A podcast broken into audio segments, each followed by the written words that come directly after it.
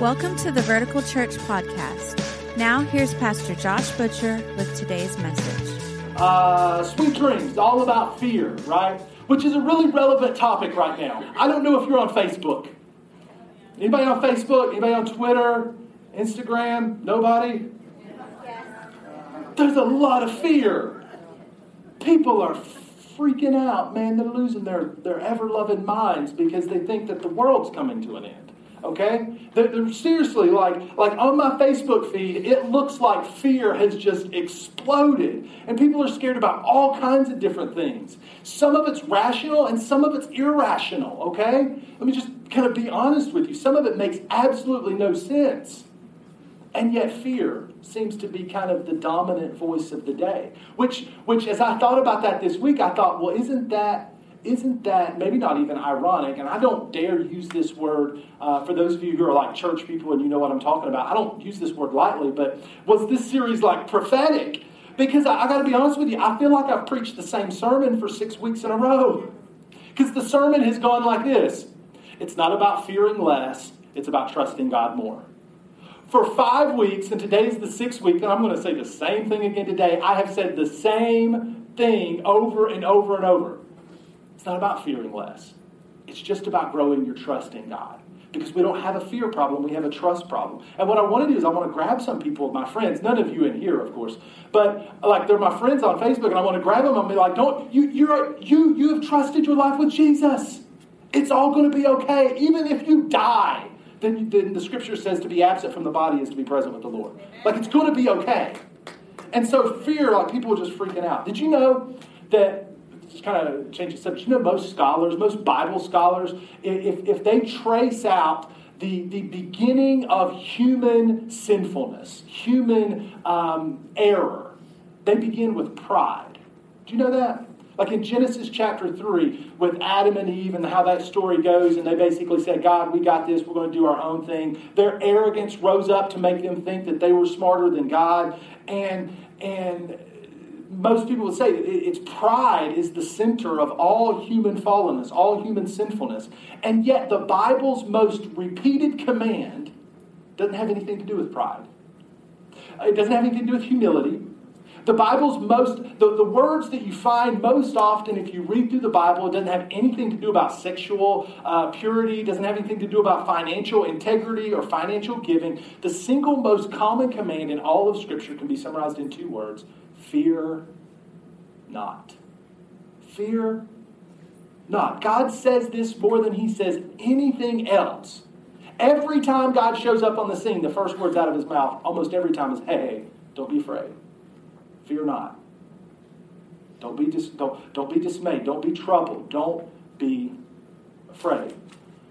But let's be honest, fear doesn't really seem like a big deal. If you and I were to go to coffee after church today, right?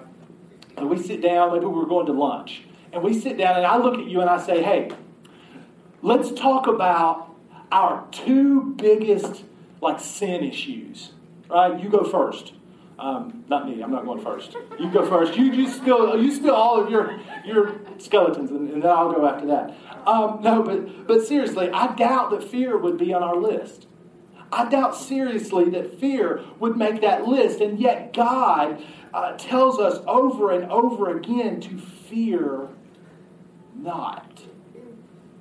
And, and I, I, think I've got a couple ideas why. I think one reason is because fear is the most likely excuse that we make from doing what God has told us to do.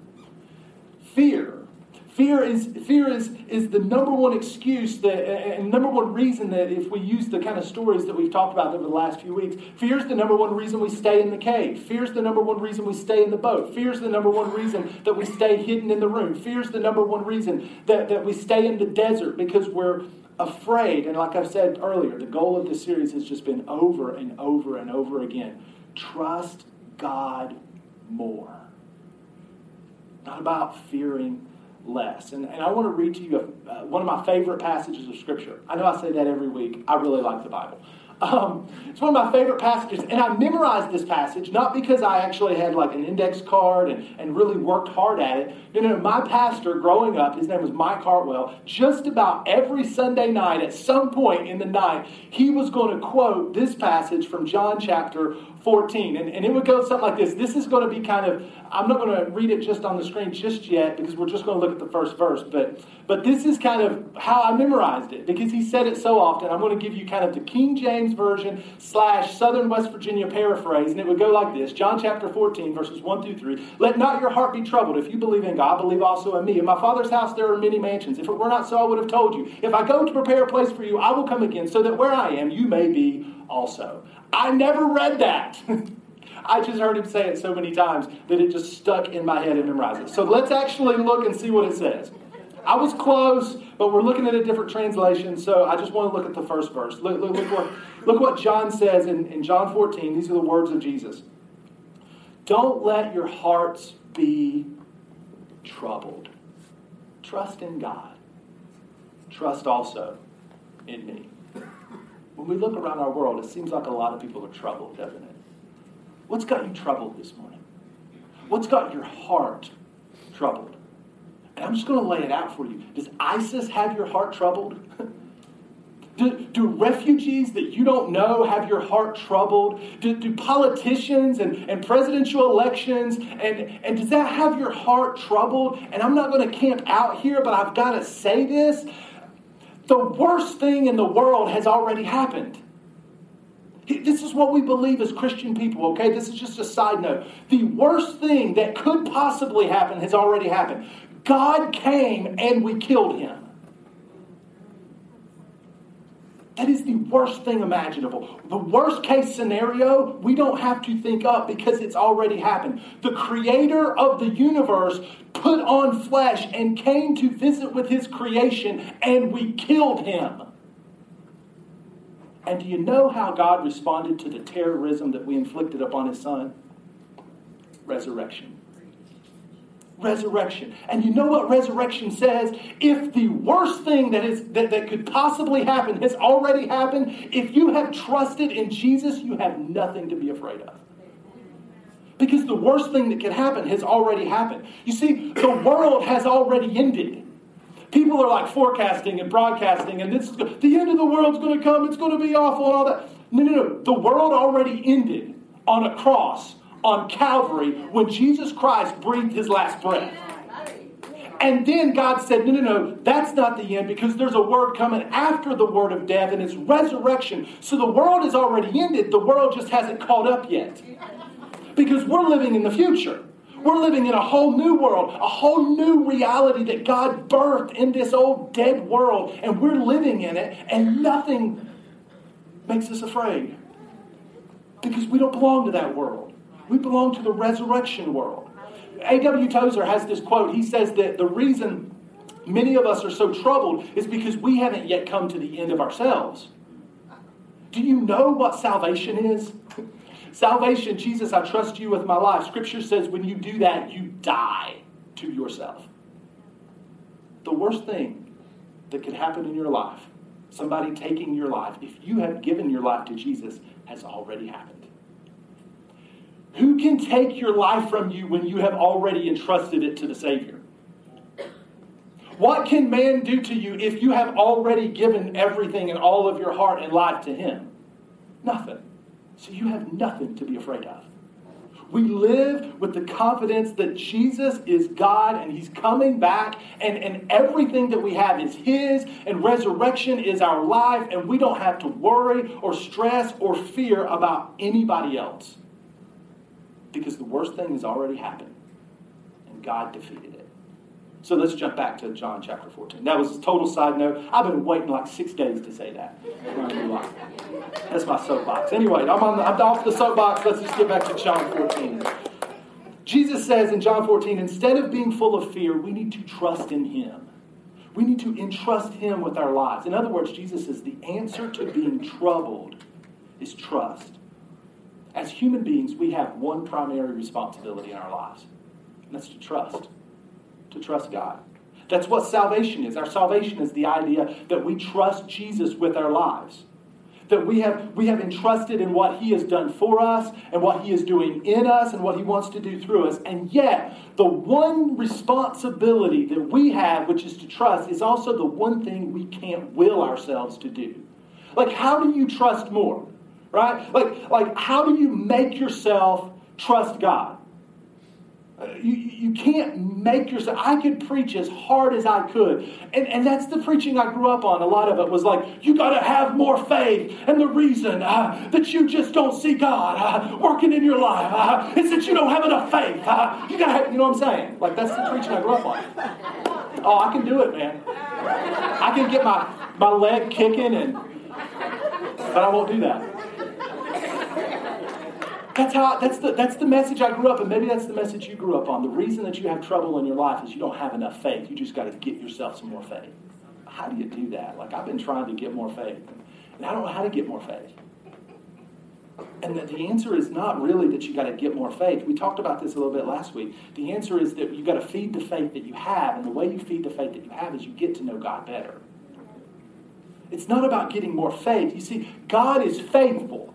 And so, if we get to know Him better, then we'll have more trust in Him. The more, the, the better you know Him, the more you trust Him. And so, you just got to get to know Him better. That's, that's the problem that we have. That's what it means to feed our faith. That's why we talked about last week. And that's why we were, uh, uh, we were posting all week on Facebook. Hey, here's some ways to feed your faith. Here's some things you can do to get to know God better. You need a Bible on your phone because your phone's with you all the time. You, you need an app that reminds you when to pray and what you're praying for. You, you need to bring your kids in and, and, and give them really cool animated stories of the Bible. And you need to listen to, to music that fills your, your, your life with the presence of God. And, and, and, and if you don't know how to study the Bible, listen, it's not rocket science. We, we, we gave you a website. Uh, I think it's called soapstudy.com. It's just a real easy way to study the Bible. You read the scripture. What do you see? What jumps off the page? How can you apply it to your life? What do you pray? Super easy. It's a way to get to know Him better. That's what it means to feed our faith. We could, we could talk all day about trying to find ways to, to, to get more faith, or we could just step into the, the, the focus of, of getting to know Him better. And we have a tendency, really, just to be honest with you, as humans to overcomplicate things, right? Like we overcomplicate God so much that it's just ridiculous, you know? And so, what I want to do this morning is I want to give you everything you've ever needed to know about God in 20 minutes or less. All right. You ready? Everything, a matter of fact, I want to give you everything you've ever needed to know about God in one prayer that you probably learned as a kid. God is great. God is good. What's the rest of it? Our food. Now, if we could ignore the food part and ignore the part where food and good don't really rhyme, which doesn't make any sense, unless you're like, you know, God is good, let's thank Him for our food, or God is good, let's thank Him for our food, but that doesn't work, right? Everything you need to know about God comes from that prayer. God is great, and God is good. There's nothing else you need to know about. Everything that you can discover about God is simply an extrapolation from one of those two things, either his greatness or his goodness. Everything. And I didn't come up with this idea. Matter of fact, the prayer isn't even all that original. If you look at Psalm chapter 62, verses 11 through 12, if you don't have a Bible, just check it out on the screen behind me. You can pull it up on your phone too. Here we go Psalm chapter 62, verses 11 and 12. This is what the psalmist says One thing God has spoken Two things I have heard, and here we go. Here are two things. Power belongs to you, God, and with you, Lord, is unfailing love. That's everything you need to know about God. Power belongs to you, and with you is unfailing love. Number one, God is great. Now, the whole series, like we said, we've just been saying over and over again you got to trust God more, you got to trust God more, you got to trust God more. If you're going to trust God, then you've got to know that, that, that, that, God has the power to overpower the fear that you're facing. If you're going to trust God in the face of your fear, you better know that He's got the resources to back it up when you're facing that fear. You know what I mean? Because let's face it, like if we were in an alleyway and there was some kind of shady characters approaching us, maybe with a couple of ball bats or something, and we got nervous and fear and fear started creeping up, which it makes sense that it would, right? Because we're kind of nervous about our safety and all that. Let me ask you a question. Would you go find, you know, some scrawny, 135 pound, ninth grade boy to back you up? No. You know what I'm finding? I'm finding like heavyweight, MMA, UFC, pound and ground, punch you in the face and knock you out. That's who I'm going to turn to. Because I'm not going to try to find somebody who's weak when I need help. I'm not going to try to find somebody who, who doesn't have the resources and doesn't have the ability to take out whatever it is that's got me afraid. And so to trust God in the face of our fear is not to waste our breath. It's not to waste our time because the measure of God's ability will always exceed the measure of the fear that you face. God's got, in other words, God's got more power. God's stronger than whatever it is that you're staring at. God doesn't do nervous. Do you know that? Like, God doesn't do scared. Never once has God been taken by surprise and thought, oh man, I don't know what I'm going to do about this. I don't think I'm going to get through this one. Because, see, this is the God. Let me just. Let me just remind us all some stuff about God. This is the God who spoke, and the universe came into being, and then he stepped back and he measured it with the palm of his hand, Isaiah says. How big is this God? This is the God who, who took some ragtag uh, Hebrew slaves in Egypt, marched them out of the country, split a sea for them to cross over, and then used the same sea to drown the army that was chasing them, right? Like, this is a pretty powerful God. This is a God, when those people approached this city called Jericho and the walls were around it, they didn't lift up one weapon. They sang a song, and God empowered the song to bring down the walls. They didn't have a pitch, like a, like a pitch axe. They didn't have, you know, those grappling hooks. Nothing. They did it with a song that God empowered. Just think about the power of that God. A God who used a shepherd and some rocks to kill a giant that everybody else was afraid of. A God who risked everything and took on flesh and walked among us. And he opened blinded eyes. And he looked at dead people and he just said, Get up. You don't, you don't need to be dead right now. You need to wake up. You need to come out, you need to come out of your grave and come walk with us and talk and laugh and let's go get something to eat. This is the kind of God that we're talking about. And the thing is, he hasn't stopped doing those things. For 2,000 years, he's still, he's still healing people and saving people and providing for us 2,000 years later, and he's not showing any sign of letting up because his power is not limited and his power doesn't have an off switch and we don't have to worry about him paying his bill and we don't have to worry if he's going to get cut off because it's unlimited. Yes. because he is great. A few years ago my, my, my son this is before legos entered my house. Um, if you did you see those little i saw somebody post on facebook so these, they've got these like lego shoes and they've got extra pad on the bottom. I need a pair of those because listen, there is no pain like Lego on the footpath. Middle of the night, you're just walking, and that that how do they always end up pointy side up? I don't know. But my heel and the pointy side always connect. And it's like I'm Peyton Manning on the football field. I can't get off fast enough. You know? It hurts so bad. Anyway, several years before Legos really over overtook our, our house, uh, my son was really into Thomas the Train. Anybody like Thomas the Train? Right? Yeah. We have we had a lot of Thomas the Train stuff. I mean, every birthday, Christmas, just excuse to buy more stuff, we had trains. We had we had more trains in our house than Norfolk Southern, okay? Like we had trains galore. Track like you wouldn't believe. I mean, I could lay out from here probably to like California, Thomas the Train track, and and we would still have more. And it was just so much, and it was in this huge tote because we didn't leave it out all the time because that'd been crazy. Um, it was in this huge tote, and one day I was working, I was doing something. I couldn't even tell you now what I was doing. And Lex, my oldest son, he's nine now. At the time, he was probably like four. Um, he wanted to get his Thomas stuff out to play with it. And um, I'm like, no, I don't, leave me alone. I don't have time for that. I was kind of brushing him off, you know, like just kind of Go away. Um, some of y'all are like, you're a terrible dad. You do it too, okay? You understand. It was just a moment where, I'm like, I don't have time to get Thomas down. And he's like, please, I want my Thomas stuff. I don't have, no. And so he's real smart, right? He looks at me and he says, he says, Dada, because he calls me Dada. He says, are you strong enough to get the Thomas box down? Done. Everything else stops. Because if all else fails, right, like just appeal to daddy's pride and his desire to show his son how strong he is. You know what I mean?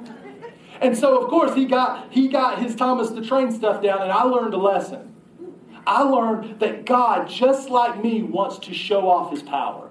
But it's not about God showing off his power because he's prideful. It's about God wanting to demonstrate his power for his glory and for my joy. Because God wants to show how strong He is. And He wants to demonstrate His power. And He wants to demonstrate the weight of His glory so that I can see the joy of trusting Him. So I want to ask you a question Does your fear seem too big to you? When you look at it, does it look like that huge box that you can't pick up? Let me tell you something. It's just the right size for our God. He's not going to break a sweat when He deals with it. Does that, that thing have you absolutely freaking out? Let me tell you, He can handle that. He doesn't get scared by that. And why would you strain to do the heavy lifting when you've got a God like this in your life? You see, we live our lives in proportion to the size of our God. And for many of us, the problem is that our God is way too small. We have this perspective of what God can do and what God can't do. The most important thing about our lives, the, the thing that will determine the direction and the course that our life takes, is this one thing. What do you think about when you think about God? How big is your God? Is your God small? If your God is small, then, then the truth is you, you, will shrink back when you should stand strong. And if your God is small, you'll, you'll, you'll worry when you should pray. You'll hoard all of your resources when you should be generous. And the truth is that, that, that the, just, just, the, just be real, right? We're not convinced that we're safe in God's care. That's, that's what it really comes down to. We are not convinced that we are absolutely safe in the hands of an all knowing, all powerful God. So we move into our day thinking that it all depends on me and that I'm the one holding all of this together. And if you're the one holding your life together, no wonder you struggle with fear. No wonder you struggle with anxiety. No wonder you struggle with worry. No wonder your heart is troubled because it's all on you. It's all on you. But when we know God for who He is, our fears are eclipsed by His unlimited strength. When we have a proper perspective of who God is, that God is great, that power belongs to you, then we can walk into our lives without fear holding us back because we know our God is great. Number two, God is good. Not only is He great, but He's good. And these two things are kind of like the two sides of a coin for us, right?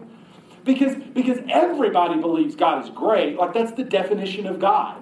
Every religion uh, in, in the world believes that, that God is great and all powerful and strong, right? Just about everybody believes that. But what sets us apart is not just that God is great, but that, that, that, that, that we have this unrelenting hope that He is good that he is not distant, that he is not angry, that he is not, not some kind of uh, judge that's going to inflict his wrath upon us. No, no, no. Our, our core belief is not only is he great, but he's also good. It's what the second part of Psalm uh, 62 that we just read. Uh, let's look at that again. One thing God has spoken, two things I have heard. Power belongs to you, God, and with you, Lord, is unfailing love. You believe that? Not only is God powerful, but he also has unfailing love. Love that doesn't stop, love that doesn't quit, love that doesn't know a limit. Love that doesn't the love that doesn't give up on you on your worst day. Love that looks at you in the, in the worst situation, in the worst uh, position of your life, and still reaches out to you. Love that does not fail. You see, knowing God is great allows us to face our fears because we know God is able to respond. But when we know God is good, we can face our fears because we know that He wants to respond. Because He's good. He's good. And the reason this is so important is to know that God is great and that God is good is because sometimes life and, and the daily fears that, that, that come into our lives can push what we believe about God kind of under the surface. And we don't live from, from the place of, of what we believe is true about God. Instead, fear colors the lens of God's activity in our lives, and we lose sight of the truth that He is good, and we start believing that that's just a lie. And this, if this happened to me, then God must not be good. Listen, God's, God's goodness means that all of God's greatness wants to work in your life for your good, not necessarily your momentary happiness. Because God sees the big picture. God sees from the beginning to the end, and He sees in a way that we do not see. And so when He looks at our lives and we're praying and we're asking Him to do this thing, and He's like, no, no, no, not yet, because I see from the beginning to the end, and it's not time for that yet. And we get mad and we start to start to believe the lie of fear that God must not be good because He's not giving me what I want. And the reality is, if we got everything that we wanted, we would be miserable because he sees the path that we're on from point A to point B, and his goal is to get us to point B, and so he knows the best path. He's good. Is God loving? Is he good? Yes. Does he have a plan for his kids? Absolutely. Am I one of them? If I have trusted in Jesus, yes. Are you one of them? Have you trusted in him? Have you given your life to him? Even if you haven't given your life to him, he still has a plan for your life, and it includes giving it back to him. So, does God have a plan for your life? Yes. And if that's true, I don't have to be fearful of anything because I know God is great and God is good. And if you know those two things, you can face any fear that comes into your life. If you put those two things in the core of, of, of your life, then you can face anything. Because you know He's great. You know He's good. We're going to go into another song. Well, not another song. We're just going to repeat a song, actually. Um, because I just want to encourage you this morning to get to know God better. You remember when GPS came out?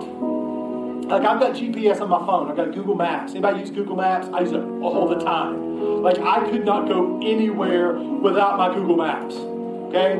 I, I'm, I'm really good with directions. I'm really good knowing where I need to go, but I would have no clue now how to get anywhere without my Google Maps app. When, when GPS first came out, though, it was kind of frustrating. Because obviously, like you would end up in some place like, this is not, map is wrong. I didn't get where I needed to go. You know what I mean? But also, if you look at it, let, us let's show the first image of what Google Maps looks like. Um, it shows you like your next step, right? Like this is from my house trying to get to the theater, and, and I've got to turn right.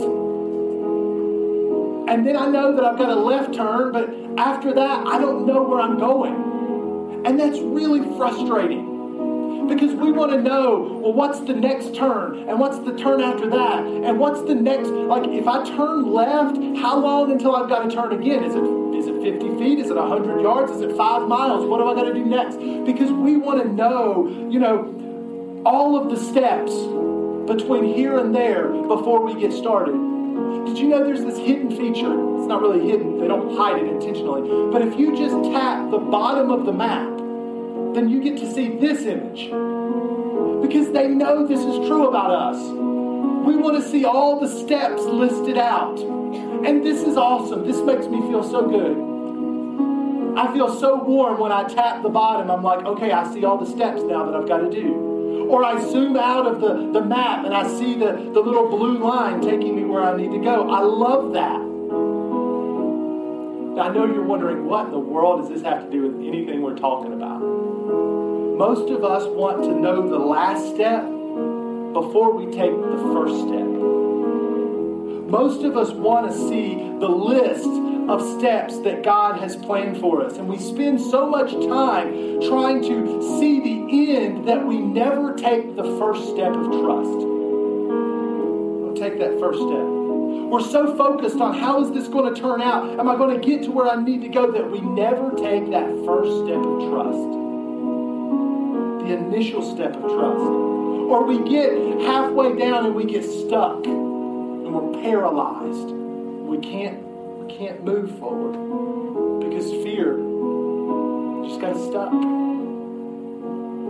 So we freeze. Check this out last passage of Scripture, and then we're going to go into some, some prayer. And I want, I want to pray for you. Those of you who are battling fear right now, I want to physically join and connect with you in prayer. So I'm going to invite you to meet me right over here in this spot, okay, in just a couple minutes. If you want, if you want somebody to join with you and pray with you about the fear or the worry or the anxiety or the fact that your heart is troubled, I want to, to connect with you and pray with you.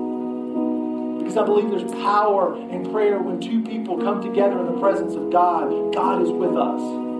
But check out what God says through Isaiah in Isaiah chapter 41, verse 13. He says this He says, For I am the Lord your God who takes hold of your hand, takes hold of your right hand, and says to you, and look what, man, I believe with all my heart God wants to say this to some of you this morning. Do not fear. I will help you. Some of us just need to receive those words right from the mouth and the voice of God. Do not fear. I will help you. Do you feel stuck in fear this morning? Do you feel do, do you feel troubled about the next step that he's telling you to take? Really cool thing about God. You don't take that step alone. He says, You don't have to be afraid because I'm great and I'm good. Do not be afraid because I will help you. I'll take you by the hand and lead you through your step till we get to the end. You don't have to do it alone. You don't have to take the step alone.